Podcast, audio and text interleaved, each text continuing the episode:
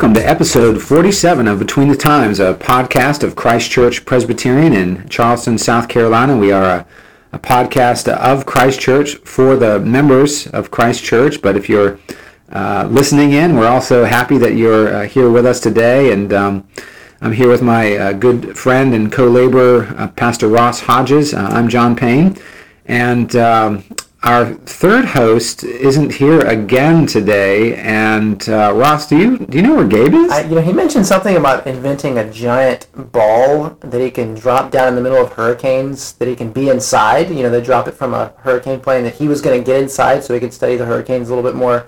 Wow. You know, kind of those big hamster balls that you can see rolling around in. That's going to be Gabe. He's going to study hurricanes this way. He's going to be a giant hamster physicist. Right? Yes, exactly.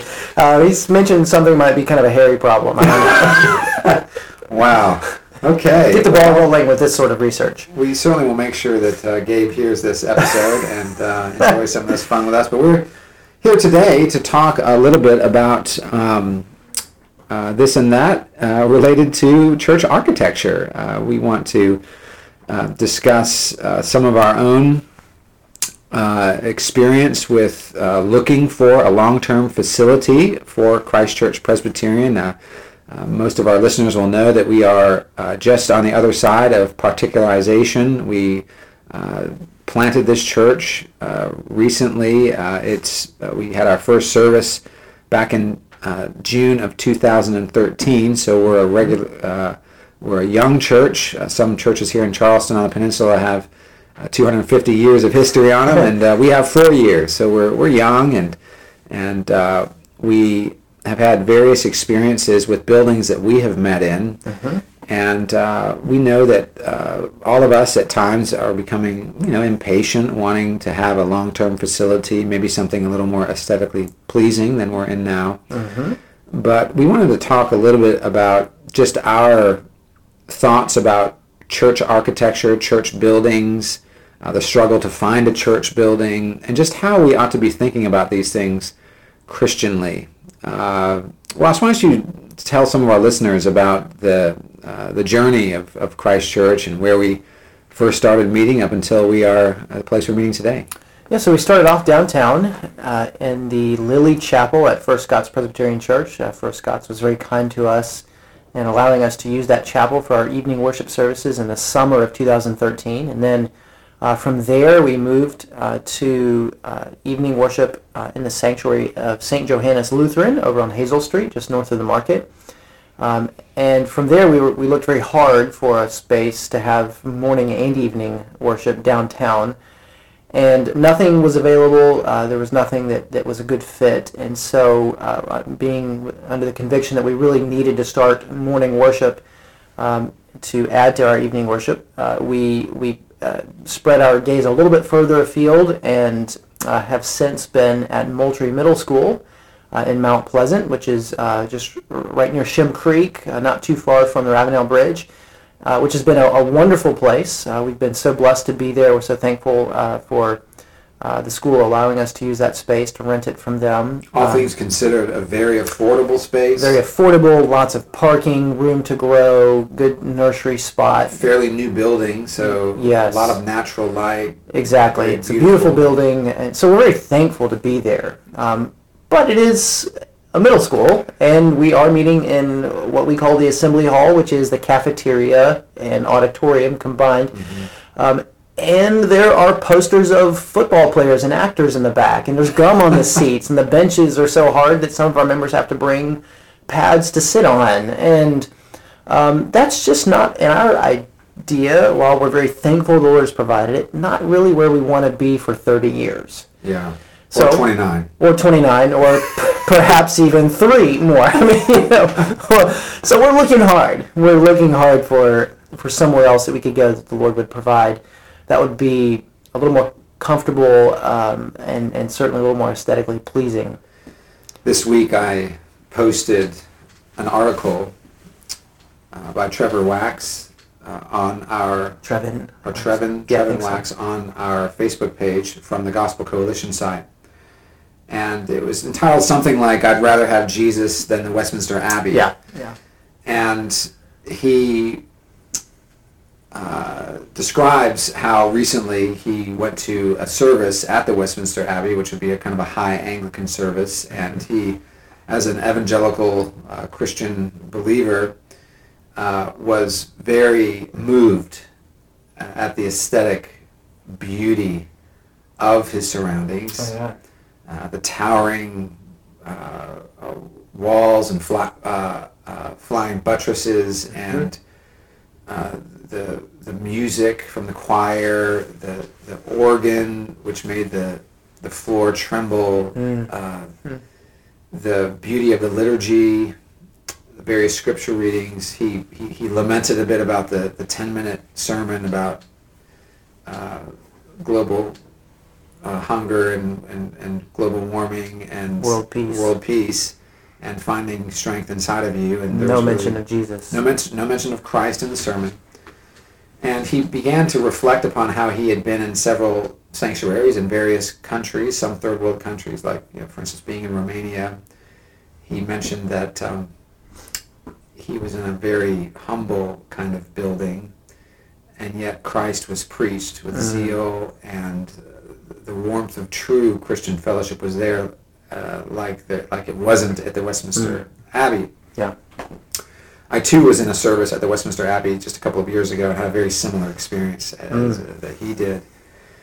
And um, so interesting to think about church architecture in terms of what are you actually getting inside that facility. Yeah. So some would put so much emphasis upon the building that it would actually eclipse the very thing that you're supposed to be doing in that building Yes. namely hearing the Word of God faithfully preached, Mhm. hearing Christ and His gospel faithfully preached, Yes. and the table being faithfully administered. And uh, so, an interesting contrast there, I thought we could talk about that a little bit. Yeah, I think um, I think it's important to remember that uh, for centuries Christians have been worshiping in places that um, are not aesthetically pleasing. And you have Christians at various times and places worshiping uh, in in circumstances where they feared for their life, and so maybe out in a field somewhere, maybe in a barn, Catacombs. maybe in catacombs. That's right. Um, you know, maybe in someone's house. Uh, and the important thing about worship is that God meets you there. God meets you in word and sacrament. Um, he sends His Spirit to work through uh, His means of grace, and so that's why we have no problem meeting in a middle school cafeteria. Is because God meets us there, as His word is preached, as His people worship something special happens. There's something that is transcendent, um, and it doesn't matter where you are. You could be under an oak tree, could- in a barn, Yes. in a middle school, or in a great cathedral. yes, and the same thing is happening in each one, and that's that's where we say we would never choose aesthetics over over Christ. We would never choose uh, to have uh, even the most magnificent building in the entire world um, if Christ wasn't going to be present in the preaching and the sacraments. Amen. I remember um, a story where some uh, World War One captives uh, were uh, wanting to gather together to worship, and they were in a prison camp, Hmm. and they were would not be allowed to to gather together to worship because you know they would the enemy would think that they were maybe trying to come up with a scheme to escape or, Right. or, or you know be unruly. So in order to meet, to study the Bible and to, and to worship, they would meet in a building that housed corpses. Mm. And they would go to that kind of extreme to be alone and to spend time with God together as, as fellow Christian soldiers Mm. fighting for their lives in this, this concentration camp. Uh, so even there, Yeah. God meets with his people. Yes, he does. And so the what, It makes the cafeteria seem pretty nice. yeah, I'll take a cafeteria over a morgue for yeah, sure. Yeah. Um, so what we're saying here is that in one sense, the surroundings, the setting, the aesthetics, in one sense, it doesn't matter. Um, God meets with you, and that's what is important. But we also, at the same time, we want to nuance that, and we don't want to say that uh, church architecture is meaningless or that it has no purpose. So uh, let's talk about that for a minute. Why are we not content, in one sense, to stay in a middle school cafeteria forever?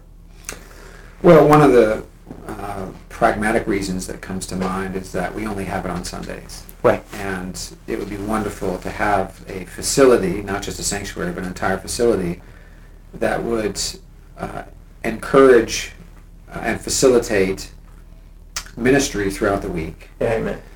So that would be one of the main things. Is you know we we are blessed to have this office suite downtown here on, on the corner of Broad and King here in the heart of Charleston. We're doing a lot of wonderful ministry out of these these offices. Mhm.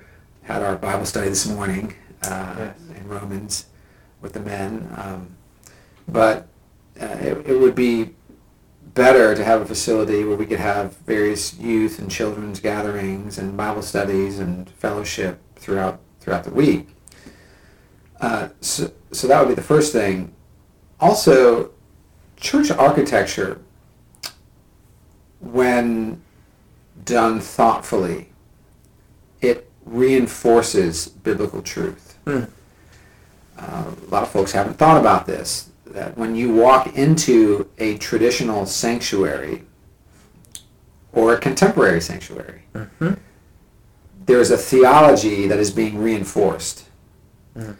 And uh, it used to be, mar- modern parlance uh, used to be that when you spoke about a sanctuary and church architecture, you would talk about the nave and the chancel and uh, the pulpit Yeah. uh, and uh, the, the choir loft and uh, these kinds of things. Well, now, because of what some have called worshiptainment, that there's been such a melding together of this kind of seeker-driven, seeker-focused worship, Mhm. namely that, that the worship is designed for the unbeliever Right. rather than for discipleship. That now the uh, the pulpit has become the stage, Mhm. and uh, you have a high focus on uh, uh, you know all the lights and the, cameras and the the uh, dry ice machines and smoke and all of this and the, the all the plugged in instruments and Right. Right. and so rather than the focus being on in traditional architecture, the Word of God being central in the life of that church with a central and raised pulpit. Mhm. By the way, a fixed pulpit too, not one you just move around all the time. Right. And the font and the Lord's table being just below that pulpit, reinforcing that the Word of God must inform the way we do the sacraments. hmm Um, and in Reformed architecture, the choirs have always been in the back of the sanctuary, so not as to distract the people from the Lord Jesus Christ in worship and Mhm. feeling like there is a show going on. Because it's not entertainment. It's not entertainment, it's not a performance, it's worship. hmm And so, so traditional architecture has has reinforced a theology of the centrality and elevation of the Word of God, and by the way, of the office of the minister mm-hmm. as being exalted, not exalted but elevated in the pulpit in order to demonstrate and exhibit that he is in a place of spiritual authority in the lives of God's people, and that mm-hmm. he's held accountable as well to doing what he's called to do.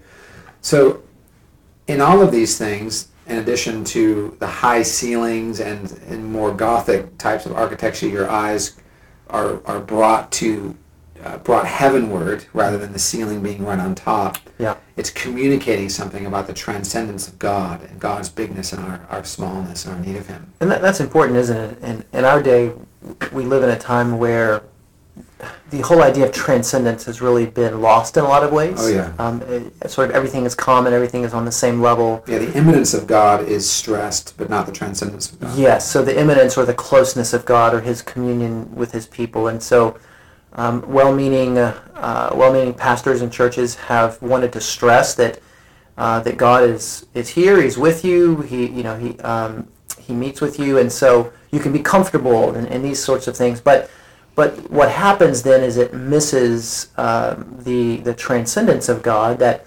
that while it is true that um, if you are a Christian, you're a believer, that you have nothing to fear from God in the sense of um, that you will you know be consumed in His presence or something like that.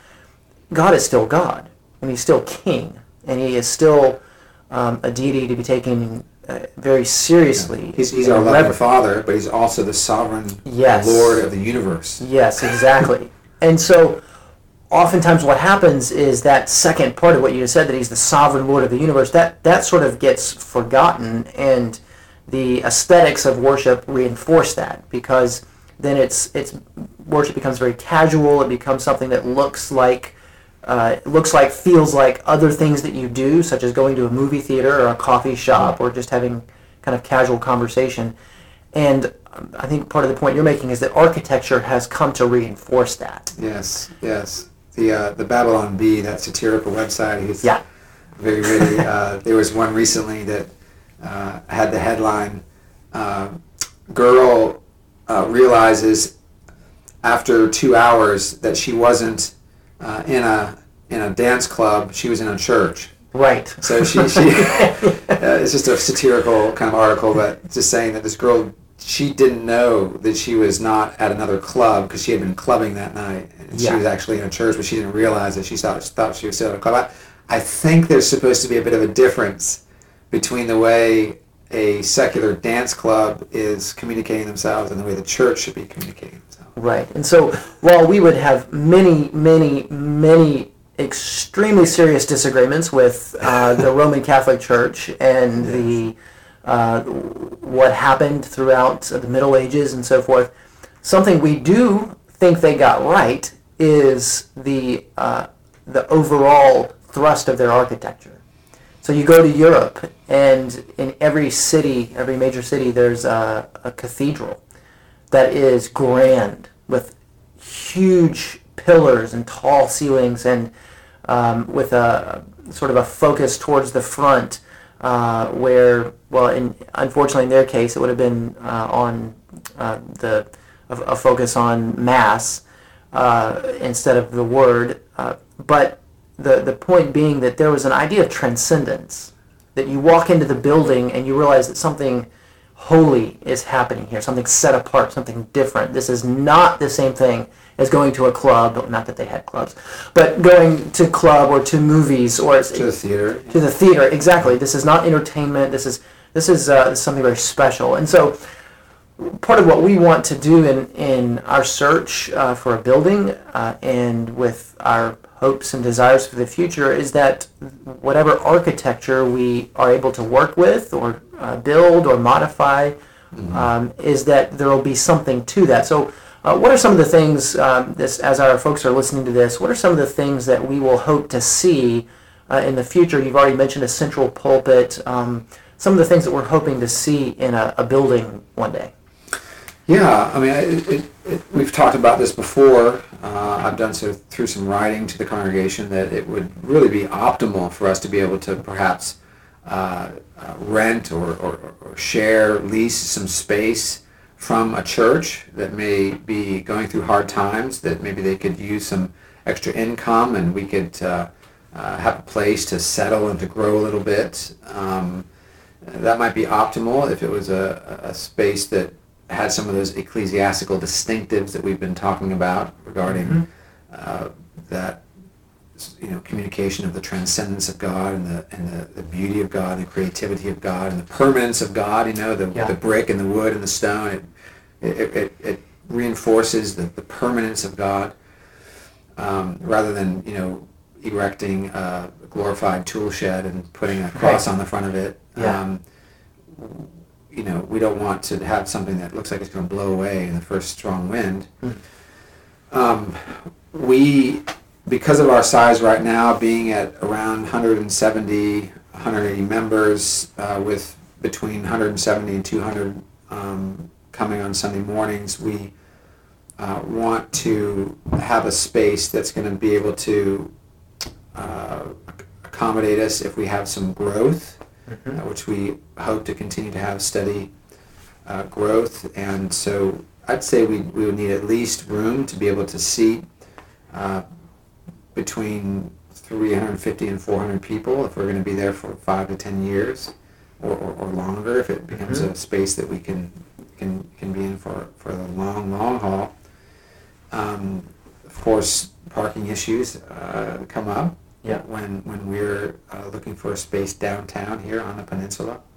Uh, and I do want to say again, uh, for the sake of our people, that we have always, from the from day one of this church plant, been committed to either being on the peninsula or in the southern part of Mount Pleasant, south of the IOP. Some may wonder, well, why don't we just get a place out in Ladson, or why don't we buy some land um, north of Goose Creek, or or you know that kind of a thing? Well, the reason is that we are uh, uh, strategically uh, committed to being in what we consider the kind of heart of the downtown Charleston area. Now we've included in that um, the couple of miles beyond the bridge in Mount Pleasant, uh, and part of this has to do as well in terms of our search with our sister PCA churches that are in the area. We don't Mhm. want to to get too close to them Mhm. um, uh, to uh, uh, in that reason. So so we're we're looking in particular places that have a lot of consideration and uh, moving parts to it. But those are the places that we are committing either downtown or in southern Mount Pleasant. So if one of our four listeners uh, happens to come across, there are five now. are there five? Okay, Yeah. excellent. Yeah, Okay, well, yeah. congratulations to the fifth one. You get a door prize. Uh, if if one of our five listeners uh, happens to uh, come across something they think might be helpful or interesting, what should they, as far as property search, what should they do with that? Yeah, I mean, just recently I got an email from one of our members uh, yesterday, actually, that was uh, saying, "Hey, I, I, I see a property, and I'm not sure that that's going to work out, um, but uh, let us know. Uh, email uh, Pastor Ross, email me, and uh, we'll follow up on it. If it looks like something that's you know to follow up on. We'll do that. We'll let our elders know, and um, and we'll see what's going on. We a few months ago we we were going to maybe move on a property. We actually voted as a congregation to move forward, and the very next day the the owner took the uh, the property off the market. So we were scratching our heads at that a little, but we know the Lord is sovereign, and we're Yeah. we're praying for patience. And uh, the big thing is that we wanted to reinforce is you know the most important thing is that we as God's people are gathering together and hearing the word preached and worshiping God according to Scripture and loving each other and meeting up during the week and encouraging each other and reaching out to the lost. Those are the main things we need to be focused Mhm. on. And we'll trust the Lord and wait upon Him for the right space uh, Yeah. to be in long term. And we also want to be careful about that. We don't want to rush into something that uh, may be too small or may not quite fit Right. uh, what we want to do. And so we're trying to be careful at that. But we do want to let uh, our congregation know through this podcast and elsewhere that we are working hard uh, to find ourselves a long-term space. Yes. Uh, it's almost a daily thing where we're talking about it, praying about it, looking online. Uh, Pastor Ross and I just yesterday went and walked through a building on East Bay Street and uh, found out during that walkthrough that there are already two letters of intent on that. And uh, so things are moving fast real estate-wise in the area. And we're just thankful that we're a, a unified, healthy, growing church with finances that uh, are in order and healthy, and our budget's healthy. And we're just praising God for where He has us Amen. four years into this this uh, work. Yeah, I think a couple of things here as we close uh, for our listeners, for our, our folks. Uh, please pray. Don't stop praying. Yes. Um, let us be committed to prayer. Uh, we believe that with that situation Pastor John just mentioned, where the, the owner took it off the market the day after we voted to to move forward on it, um, we believe that was a clear answer of God's providence to our prayers. That this is not what He had for us, and we were thankful for that. So. Um, let us pray and, and therefore let us be uh, patient and trust the Lord. Um, all things considered, we are still a very young church. Uh, we have not been around that long. Um, there are many church plants that, um, in God's providence, they don't even particularize for five, six, seven years. Um, not to mention have any sort of resources where they could look for um, they, they could look for a building or land, that sort of thing. The Um, first first Scots Presbyterian that we first met in was established in 1731. Yes, so they've been around for a little while to be able to have a building like that. Um, perhaps when we've been around 400 years, we can we can have a building uh, if if God gives us that kind of length. We got a building like that. But just we, we do want to encourage us all. We're speaking to ourselves as well. To, let's keep it in perspective. Let's not become impatient, um, and and let's trust the Lord through prayer as we lay this at His feet. While we look at real estate prices and the market and availability or lack of it around here, while we get overwhelmed, it's not overwhelming to the Lord.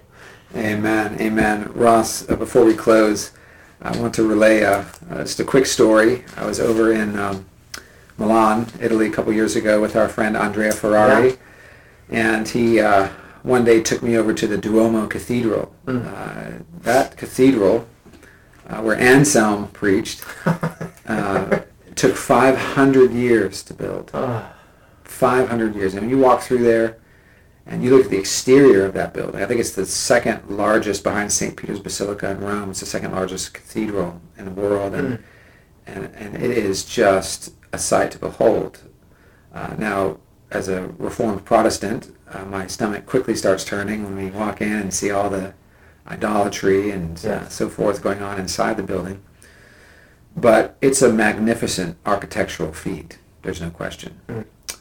Um, a couple days later, I went into Lord's Day worship at uh, the uh, Reformed Church of Milan, mm. where there are about 50 members, and they meet in a storefront. Yes. And uh, where Christ is so richly and beautifully preached and embraced mm. by the people there. There was a warmth and a joy that I didn't see at all inside the Duomo Cathedral. In fact, I saw one woman uh, lighting a candle and praying to a skeleton oh. for dead relatives. And so you mm. talk about a, a, a, religion and a culture of death uh, there. Uh, you have a, a, a, person praying not to God, but, but praying to a dead saint for dead relatives. Mm. So it's a culture of death and not praying to the living Christ for the living. Mm. Uh, so uh, the contrast is big there, and that is what we want to leave people with on this podcast to know that that what we have at Christ Church is very, very special. Amen. A unified congregation who are all pursuing Christ together in His Word, and that is exponentially more important than uh, than a beautiful building. Though we would love that too. that is right. That is right. So if you hear anything or see anything please let us know. And in the meantime, keep praying, and we look forward to being with you again uh, next time on Between the Times.